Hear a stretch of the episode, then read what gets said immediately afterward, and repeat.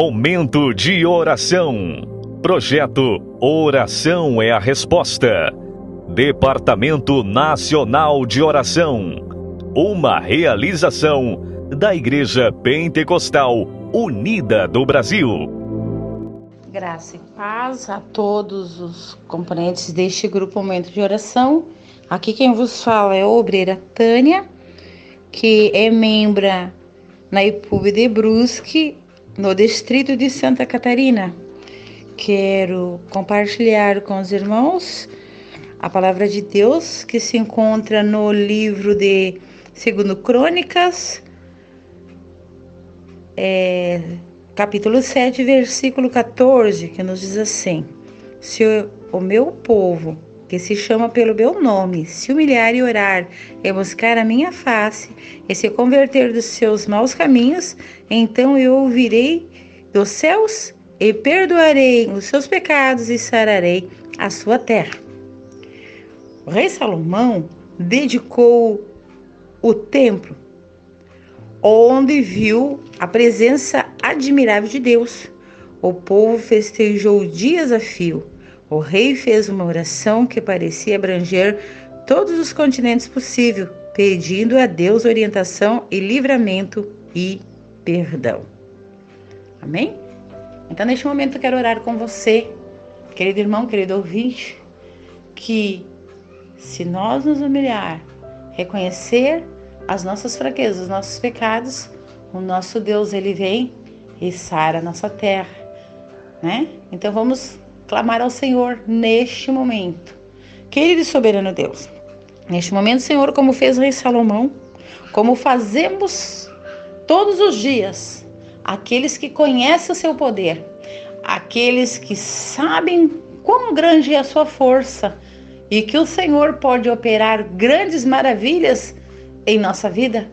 Neste momento, Senhor, este irmão que está atento à nossa oração, está com o seu coração aberto, que o Senhor possa perdoar as suas falhas, a, as suas atitudes e abrir o seu entendimento para que seja mudado as suas atitudes e ele venha obedecer e colocar na sua direção a sua vida e que esta pessoa possa ser restaurada a sua saúde, porque a terra dele é o seu corpo, é o seu coração, é a sua alma e é a sua mente. Que o Senhor entre com seu grande poder, perdoando as falhas, os pecados e venha curar e sarar esta vida, este, esta mente, este coração, esta alma, tirar esta angústia, essa tristeza, é, é, é, essa inferioridade que não permite que esta pessoa siga em frente, que essa pessoa tome uma atitude, que essa pessoa volte a confiar no Senhor e saber que o nosso Deus pode todas as coisas. Então, que o Senhor, nosso Deus, venha receber a nossa humilhação e que o Senhor venha nos tornar pessoas humildes e que nós possamos compreender que nós somos pequenos, nós somos fracos, mas que existe um Deus que pode todas as coisas, em todos os momentos, em todas as horas.